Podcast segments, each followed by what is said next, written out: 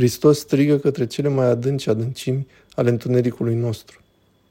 Dacă moartea este sfârșitul, atunci nimic nu are scop, nimic nu are motiv. Dacă Hristos nu a înviat, atunci viața, așa cum spun filozofii, este în absurd. Totul devine fără sens și absurd și fără niciun scop adevărat, dacă această viață este totul și murim și nu există viață după. Aproximativ 28 de ani în urmă am slujit într-o parohie din South Yorkshire, unde slujeam aproximativ 3 sau 4 mormântări pe săptămână și mă confruntam în fiecare săptămână cu un sichiriu proaspăt, coborât în pământ, familii îndurerate și fiecare stradă din jurul orașului, un oraș mare fost minier, pe fiecare stradă părea să existe o casă unde a vizitat moartea prima și la o vârstă relativ fragedă. Deoarece mă confruntam frecvent cu moartea, eram convins că am înțeles realitatea morții. Moartea este o realitate pentru mine. Cred că am înțeles natura vieții și a mortalității noastre. Dar de fapt am greșit. Atâta timp cât moartea îi se întâmplă al cuiva, atâta timp cât ne simțim în siguranță în noi înșine, în siguranță în viața noastră, atunci realitatea morții nu s-a întâmplat. Nu a apărut cu adevărat în noi, atâta timp cât simțim că suntem în siguranță. Atunci moartea este îndepărtată, deși putem avea gânduri, putem fi conștienți de moarte. Adevărata realitatea morții nu este ceva ce am întâlnit încă de acolo la început de 30 de ani, m-am înșelat. Doar atunci când înțelegem moartea dincolo de gânduri, când moartea este cu adevărat reală, moartea noastră, că această viață se apropie rapid de sfârșitul ei și că moartea este aproape de noi. Moartea și viața sunt separate de un zid subțire ca hârtia, care poate fi pătruns în orice moment. Numai atunci ne angajăm cu adevărat cu moartea însăși și cu moartea noastră și în fața acestei realități, realitatea morții, trebuie să privim apoi la moartea lui Hristos și să ne întrebăm, da, sunt muritor, deci de ce a devenit Hristos muritor? De ce a murit Hristos? Dumnezeu, care este Dumnezeu atotputernic, care a creat toate lucrurile prin voia sa, desigur, ne poate salva de la moarte printr-un act al voinței lui. Dacă ar dori să facă Dumnezeu, să poată schimba totul într-o clipă și totuși Dumnezeu a devenit om și a murit ca om, a fost voia lui Dumnezeu să vină și să devină unul dintre noi și să intre în moarte. Deci de ce a murit Hristos? Acum, în ultimele câteva secole, au existat noi răspunsuri la această întrebare, noi învățături care sunt departe de a fi adevărate. Reformatorii protestanți au dezvoltat noțiuni despre moartea lui Hristos. Ei au numit frica ispășirii și acești oameni răspândiți astăzi în lumea noastră cred că Hristos a trebuit să moară pentru a potoli mânia Tatălui, sau Hristos a trebuit să moară pentru a plăti diavolul. Trebuie să ne întrebăm ce fel de Dumnezeu ne prezintă asta, în ce fel de Dumnezeu întunecat am avea credință. Într-un Dumnezeu care este neputincios înainte de moarte sau satana? Nu. Pur și simplu nu este învățătura bisericii. Acestea sunt învățături care există de câteva sute de ani. Părinții bisericii ne spun că Dumnezeu a ales să învingă moartea și să-l învingă pe satana cu dreptatea sa desăvârșită. A înfruntat tirania diavolului cu dreptatea lui și acolo unde există tiranie, acolo unde lipsește dreptatea în lumea noastră, vedem răul. Știm că diavolul lucrează pentru că în Dumnezeu există dreptate desăvârșită, așa că Dumnezeu a biruit tirania lui satana cu neprihănire desăvârșită prin ascultare față de Tatăl Său, Hristos a intrat și a biruit roadele neascultării noastre suferind moarte.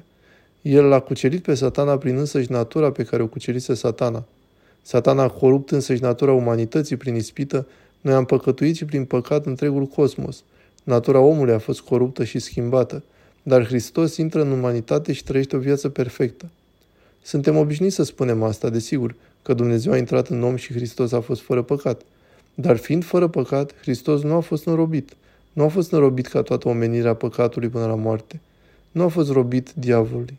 Hristos a devenit, desigur, unul dintre noi și în perfecțiunea lui el intră în orice, nu doar în viața noastră, ci chiar și în experiența morții însăși. Iar părinții bisericii ne învață că există două feluri de moarte.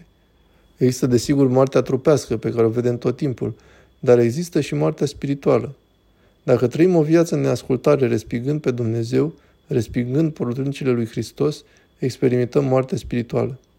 Cunoaștem consecințele morții fizice muritoare pe care corpul o corupe. Este un lucru îngrozitor să vedem un trup putrezind, mirosul duhorii morții, dar puțin dintre noi se gândesc la consecințele morții spirituale asupra sufletului. Starea unui suflet care s-a separat de Dumnezeu a intrat în moarte spirituală este un lucru mai îngrozitor decât consecințele morții corpului fizic. Moartea spirituală este o stare de corupție, care este cel mai teribil lucru.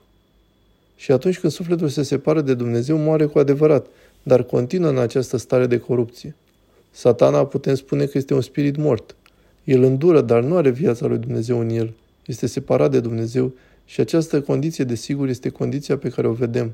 În iad, acel loc în care au intrat cei care au trăit și au murit înainte de viața lui Hristos, înainte de învierea sa, și în timpul acela dintre moartea lui pe cruce și învierea sa, Hristos a intrat în acel loc al morții, iad, și a luat viața perfectă, viața sa fără păcat, dreptatea sa a intrat în acel loc al morții pentru a-i răscumpăra pe cei care stăteau așteptând, care așteptau, chiar și drepții profeți nu puteau intra în rai decât prin Hristos.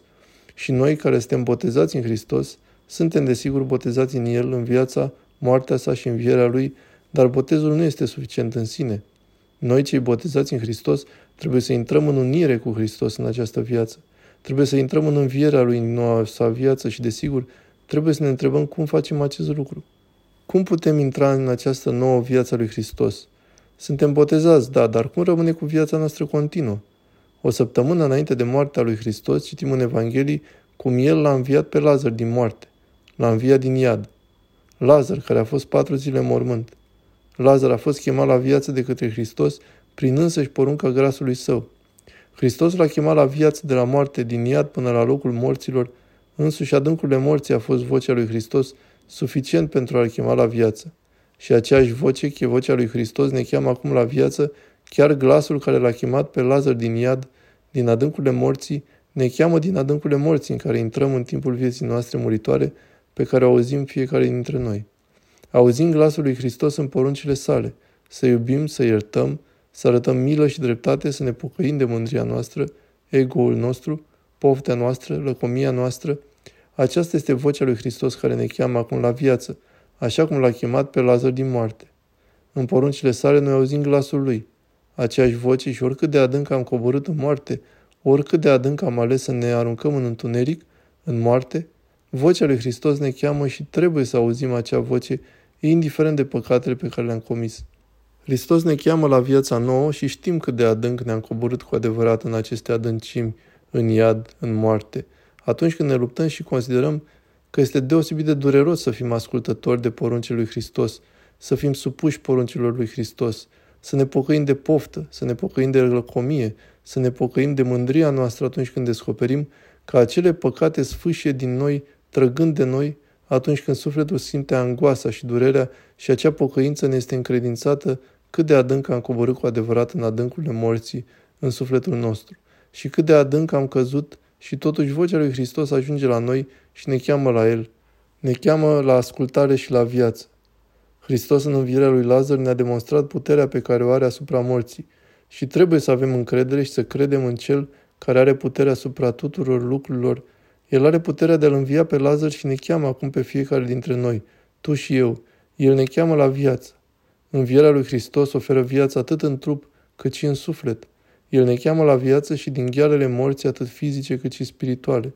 El a suferit în dragoste consecințele neascultării noastre, fiind ascultător de Tatăl și să putem să punem stăpânire acum de viața veșnică dacă suntem dispuși să încercăm să fim ascultători de Tatăl Lui, ascultători de vocea Lui așa cum ne cheamă prin aceste porunci. Poruncile Lui sunt viață și în ele auzim glasul lui Hristos și dacă auzim glasul lui Hristos care ne cheamă din mormântul păcatului nostru, chemându-ne la moarte, atunci putem răspunde așa cum a făcut Lazar. Putem intra cu adevărat în viața lui Hristos.